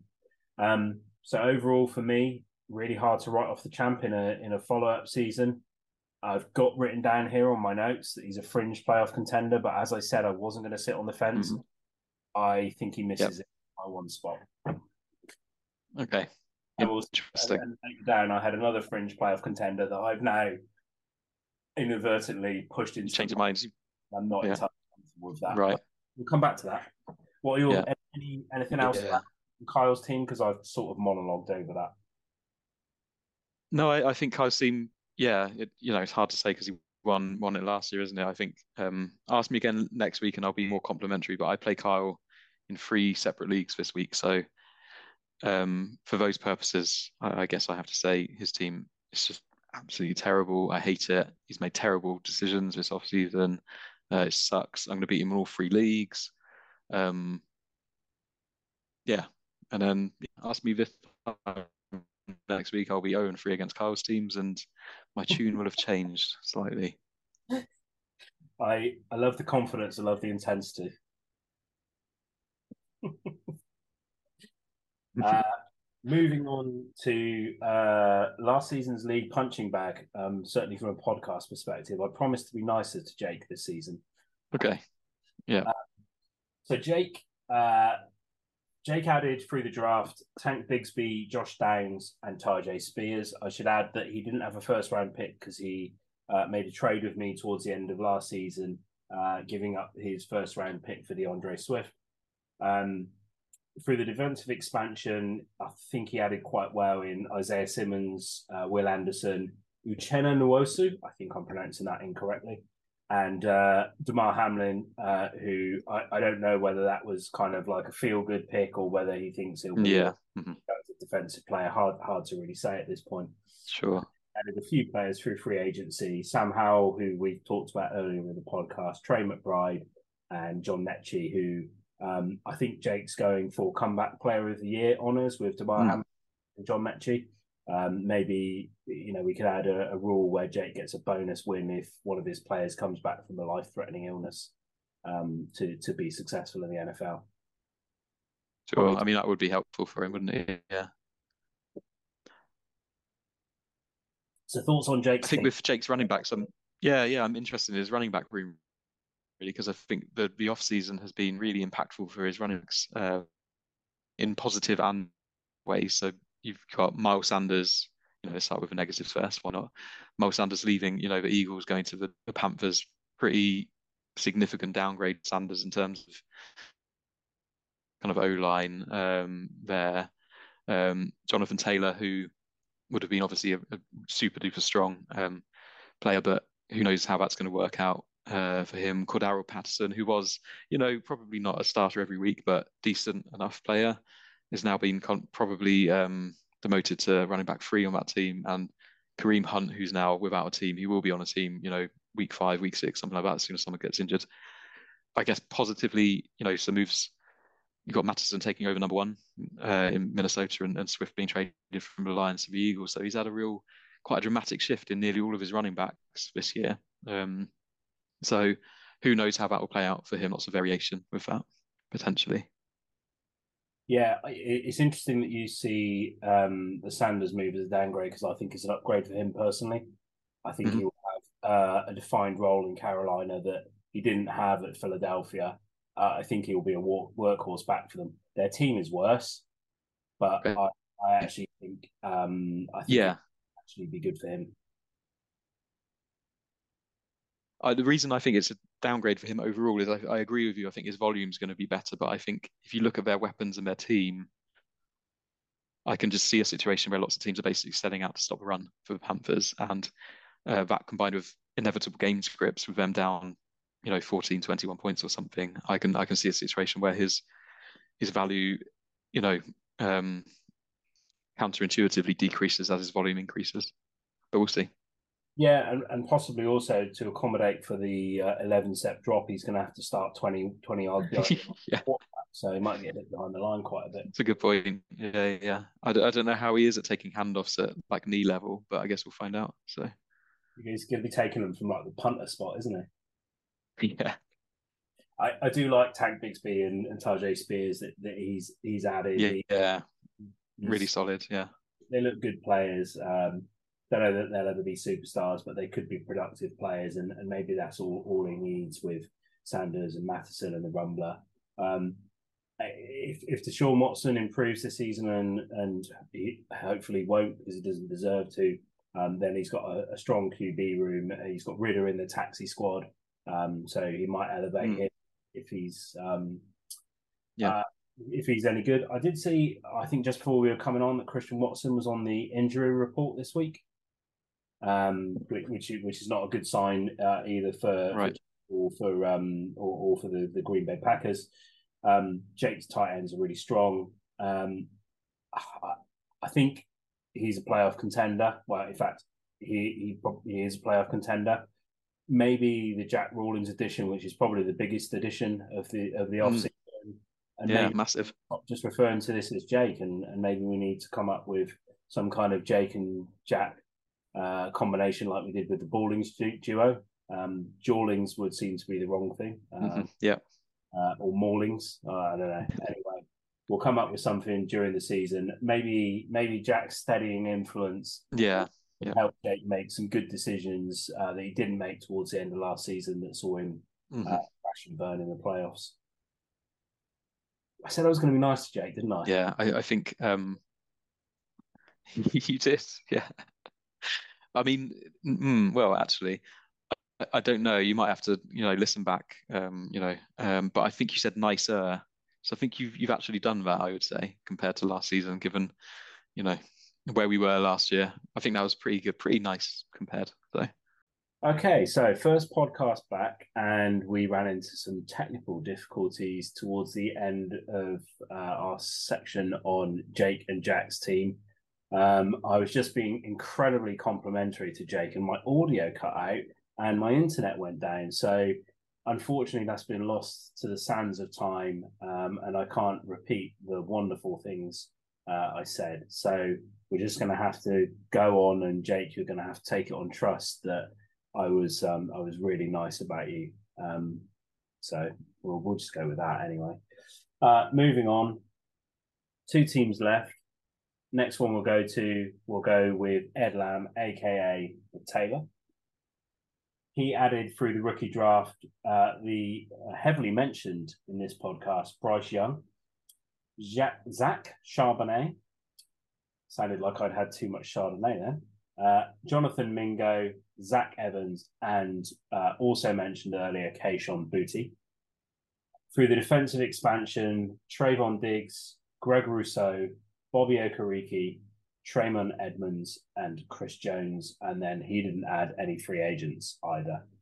Um, I think he was a bit unlucky last season. There's no way I should have made the playoffs given the amount of circumstances that had to happen for me to make the playoffs.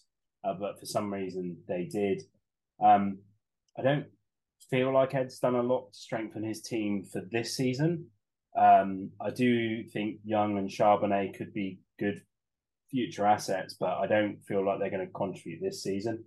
Um, his QB room is very dubious unless Dak somehow gets back to his 2019 production. Uh, and I've got to say, all the coverage coming out of camp about him have not been promising in that regard. Uh, and I think them signing Trey Lance is a bit of a warning sign uh, that they have some concerns about Dak. His running back room is disgusting. Um, and I don't think he has uh, a running back that starts in many other teams uh, in this league. But to counter that, he has great wide receivers and really strong tight ends. Um, so, what about you? What are your thoughts on uh, the Taylors team?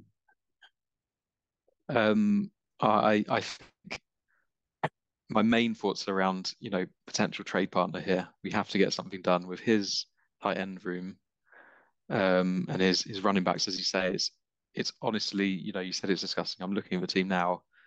It is it is shockingly bad. It is so bad. It's almost impressive in how bad it is. Um, and he's got tight ends, four tight ends that are really viable starters. Kelce, Goedert, Schultz, Higbee. You know, Schultz and Higbee maybe less so long term and, and in terms of pure talent, but both in really good spots for fantasy production in terms of volume. So yeah, I think Ed, we've got we've. I'm sorry, I'm using the podcast as a as a you know um to just do it. Just Ed, come on, we've got to, yeah, we've got to sort this out. Maybe Sunday we can have a little conflab around what what we're looking at. Maybe we can draw up some kind of under the table shenanigans. I know you love a bit of collusion. I'm not averse to that. So yeah, um, I think we need to sort something out because yeah, his this might be overselling it, but genuinely his running back room is it's so bad, isn't it? It's terrible. It really is awful. It should also be noted that we're on the eve of the season and Ed is currently five players over the roster limit. Um, right. So he needs, and I will message him. Yeah. He needs to Good make. By tomorrow, uh, or I'm going to make some cuts for him. Okay, so can we do on on?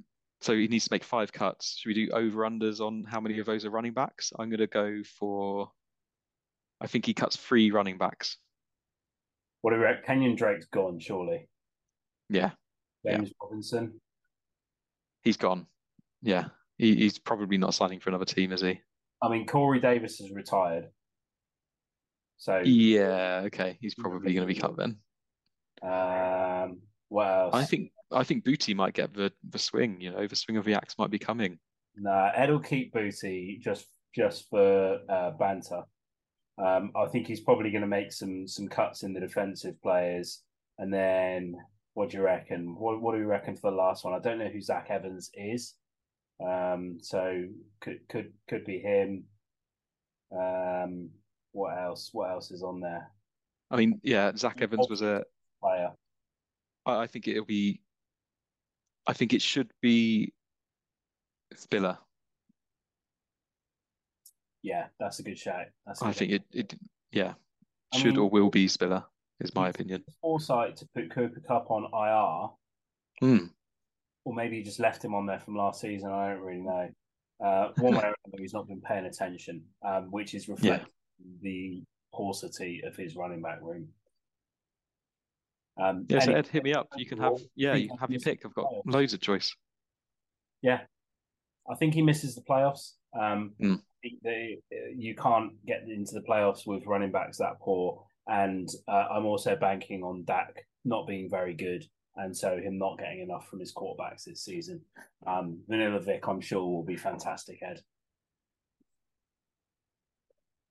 any final thoughts on Ed? As, as no, a- I, I agree with what you've said. Otherwise, you know, wide receivers and tight ends really strong. I, I liked his um, defensive uh, expansion draft. I thought it was really good. And yeah, his, his quarterbacks, he's kind of he's on thin ice, I'd say. But yeah, there's a there is a, a realistic prospect with Dak has maybe one more one or two more good seasons, and, and Daniel Jones is fantasy viable. But beyond that, he's really hoping on Bryce Young and probably another rookie next year. I think for longer term quarterback play. Yeah. Last team then is my team. Um, off-season additions: C.J. Stroud, De'Von Achane, Sam LaPorta, Roschon Johnson, and Israel Abanikanda. Maybe. Uh, defensive expansion: I added Logan Wilson, Quay Walker, uh, Brian Burns, Jaquan Brisker, and Dre Greenlaw, who may end up getting cut. And uh, in the free agency uh, Palooza, I added Zach Moss from the Colts. Um, I will not analyze my own team too much, and I will hand that baton over to you. Sure. Yes, I think um, I, I, I like the running back. Um, sorry, I like the the rookie draft. You know, um, Achane for the Dolphins and LaPorta, especially for the Lions. I think he's getting loads of hype as as you know being a really important part of their offense and catching everything was camp. So obviously take that with a, a pinch of salt, but some good hype coming out. Some good linebackers in the uh, defensive draft. Um, as you said earlier, you know maybe a bit lucky to make the playoffs, especially the way that the uh, specific requirements ended last week of the regular season. Um, but yeah, some good additions, I think. I think your running back room is also pretty thin, so it would be remiss of me to fail to mention again there's a potential trading partner around. I think you'll be looking at Jaylen Warren probably to to have a big season when you and there were some signs last year that he might end up taking over um, from Najee in the backfield in Pittsburgh. So um, I don't know what your hopes for Warren this year. Do you think he's got a realistic prospect of becoming running back one for them? I think maybe more a timeshare. Um, I, I think I don't think they're ready to give up on Najee yet, um, and, I'm not sure that Warren is kind of uh, in, talented enough to displace him. I don't think he's the Tony Pollard to the to the Zeke Elliott here. Um, but I think he's good enough to mix in and, and maybe end up in a kind of 60 40, 60, uh, you know, 55 45 type split with with Najee. But that's just because I don't think Najee is a very good player, which again, I think I made pretty clear last season. Um, I, yeah, my running back room is is thin. It's not as thin as Ed's, um, but um, it, it's it's relying a lot on kind of players to emerge and um, Dameon Pierce to continue to be good. So I, I, will be looking to add there. Maybe we could talk separately about um, my yeah. greatness of my wide receivers and the greatness of your running backs and how we make something happen there. Yeah, I think your your wide receiver room is just unbelievably strong. Really, not only is it strong with with players who are, um, you know, contributing now, but for the future. If you think, you know, you've got Waddle, Garrett Wilson, Chris Alave, um, Olave, and Devonta Smith, as well as more kind of seasoned veterans like Courtland Sutton, AJ Brown, and you know Diontae Johnson, who's a bit fantasy unreliable, but even the depth, even your worst wide wide receivers are, are pretty strong. So I think um, that that could be worth you thinking about in terms of leveraging some of that for strengthening elsewhere potentially. Yeah, um, well, before we recorded the podcast, I had concerns about the Nick Bosa holdout. Uh, I no longer have those concerns uh, because fantastically timed, he signs a mega five year, $170 million deal, uh, which I love. He's an amazing player. Uh, it will obviously hold the 49ers back in cap terms in future years, but you can't let a player like Nick Bosa walk out the door. He's just insanely good. So I'm frankly delighted this evening, and uh, you know, mm. talking separately about betting on him for uh, Defensive Player of the Year, and I think we should do that. Yeah, I think so too. Good value uh, at the odds he's got, especially since he won it last year, and you know he's had 30 plus sacks, hasn't he, the last couple of years? So I think with the presumed Super Bowl window in in San Francisco, which is you know open more than most windows, I guess, and and the NFC being so weak, I, I agree with you. It makes sense to sign him more than it might have done even five years ago. Um, I think it's a good signing. Obviously, really, really good signing. And um, yeah, he, he obviously as well holds a special place in the Rumblers' heart as a somewhat of a savior for us. So um, yeah, good to see that he signed, re-signed for the for the Niners. Yeah, absolutely.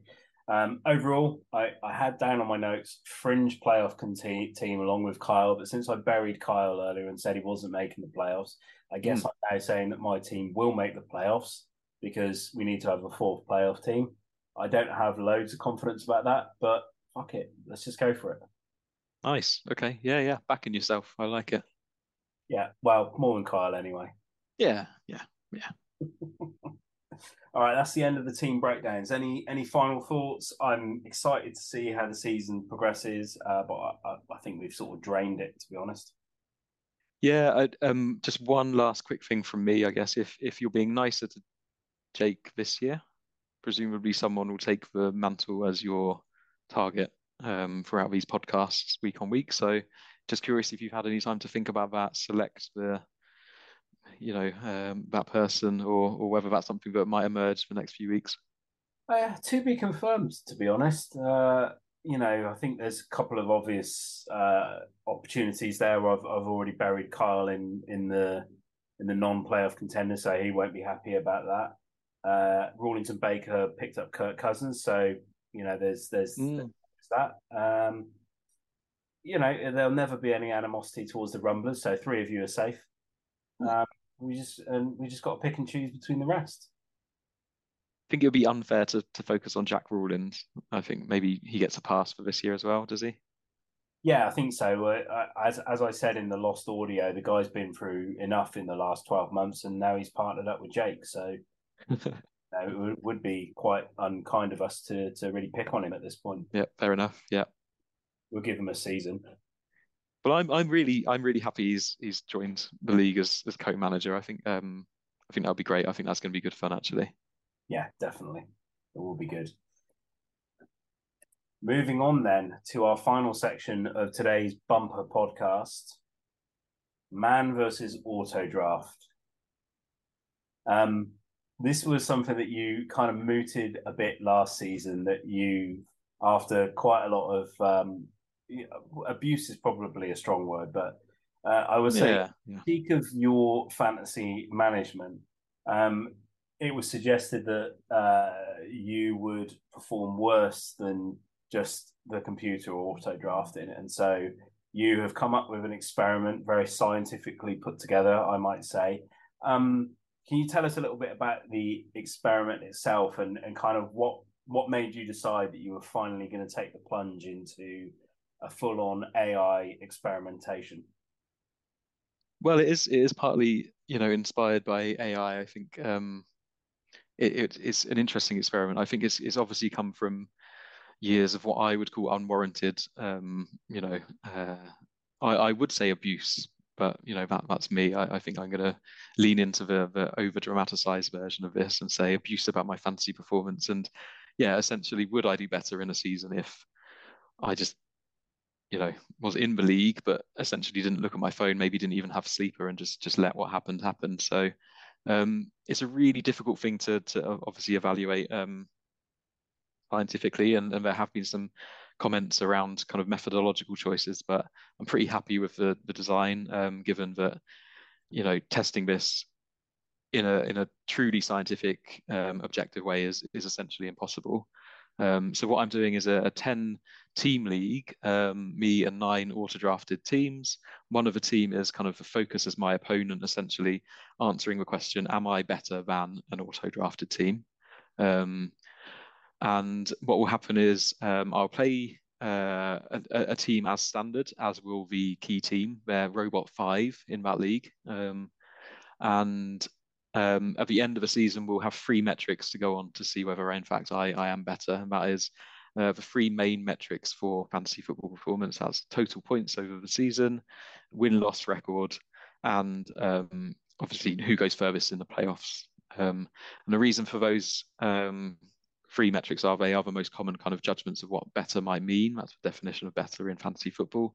But also we needed an, an odd number to test this. Uh, I would have hated to put so much time and effort into this and get to the end of the season with uh, essentially a 1-1 draw. So one of the teams scores higher, but the other team has a better win-loss record. Um, because you could argue that that doesn't really prove either way who's better, essentially.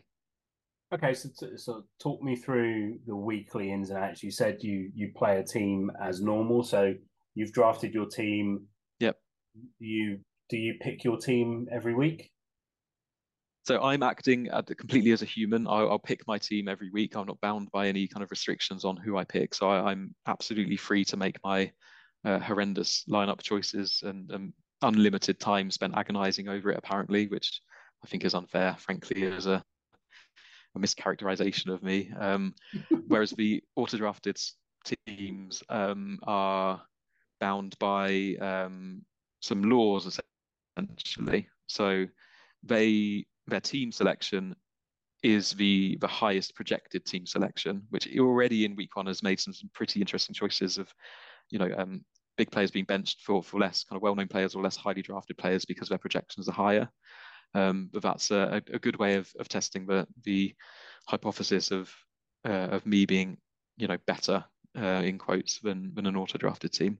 So I will play against um, a team with a full lineup that's kind of selected by projections. The robot, the the key robot, which is robot five, will also play against the full team. So by the end of the year, we'll have um, full records. You know, 14 games as as anyone would in a human league. Yeah. So that's interesting. So I think, as we know from last season, you know, when I tracked team performance versus projections and maximum scores, um, very rarely did teams actually outstrip projections. So yeah, that mm-hmm. that's really interesting. That that's the matchup that you put yourself against when you're having to, as a human, make imperfect choices. So I, I, think you're actually probably putting yourself somewhat at a disadvantage there, which, which is which is interesting.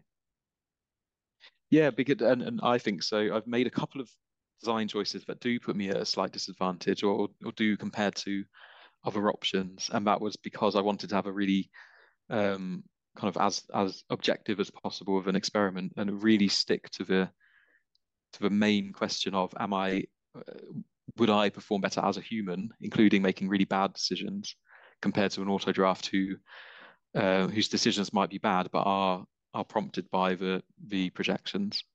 Um, and, and and so you you have decided to effectively head to head yourself over the course of against one as you call the key auto draft team. Yeah. Why choose that method rather than saying we'll just see if you finish in the top four versus all of the auto drafted teams? Because um, essentially the, the question is would I do better than an auto drafted team? So the ideal way of of testing that hypothesis, who is better, essentially that's the, the main question, isn't it? Um, first, the, the main question is would I do better than an auto drafted team? Okay. So the only way of testing that perfectly is having a multiverse where in one league I am me as a human, and in another league the robot is me Okay, you can't even do that by cloning. Let's say I cloned the League of Legends and had everyone having the same teams and everyone making exactly the same um, kind of waiver decisions. Then me as a robot in that league. The problem with that is that one of the one of my teams needs to be drafted first, so I'd either be a human draft, I'd have a human drafted team or an auto drafted team in both leagues. Okay, that's the only way of doing it. Essentially, having a multiverse, um, and ideally you'd have like I don't know about sixty leagues running simultaneously, with 11 versions of Spike, 11 versions of Shiner, 11 versions of Steve, all drafting exactly the same, the same knowledge with the same skills, and then half the league's me being me and half the league's me being a robot. Unfortunately, my research budget didn't stretch to creating 60 multiverses, so this is where I've settled. And, and the main reason, just just uh, briefly on this, but I haven't just done um, me versus, you know, a League of Legend clone team uh, league with 12 teams is that then that would flip the research question to say essentially would I do better against humans or would I do better against robots? But I'm not asking that question. I'm not asking if the humans are better or the robots are better. I'm asking, am I better than a robot? And once you leave aside the multiverse possibility, essentially what you need to have to test that hypothesis as, as fairly and objectively as you can is um, identical conditions. Um, so it doesn't matter if I clone the League of Legends or not because both me and the key robot team have identical conditions under which we're performing.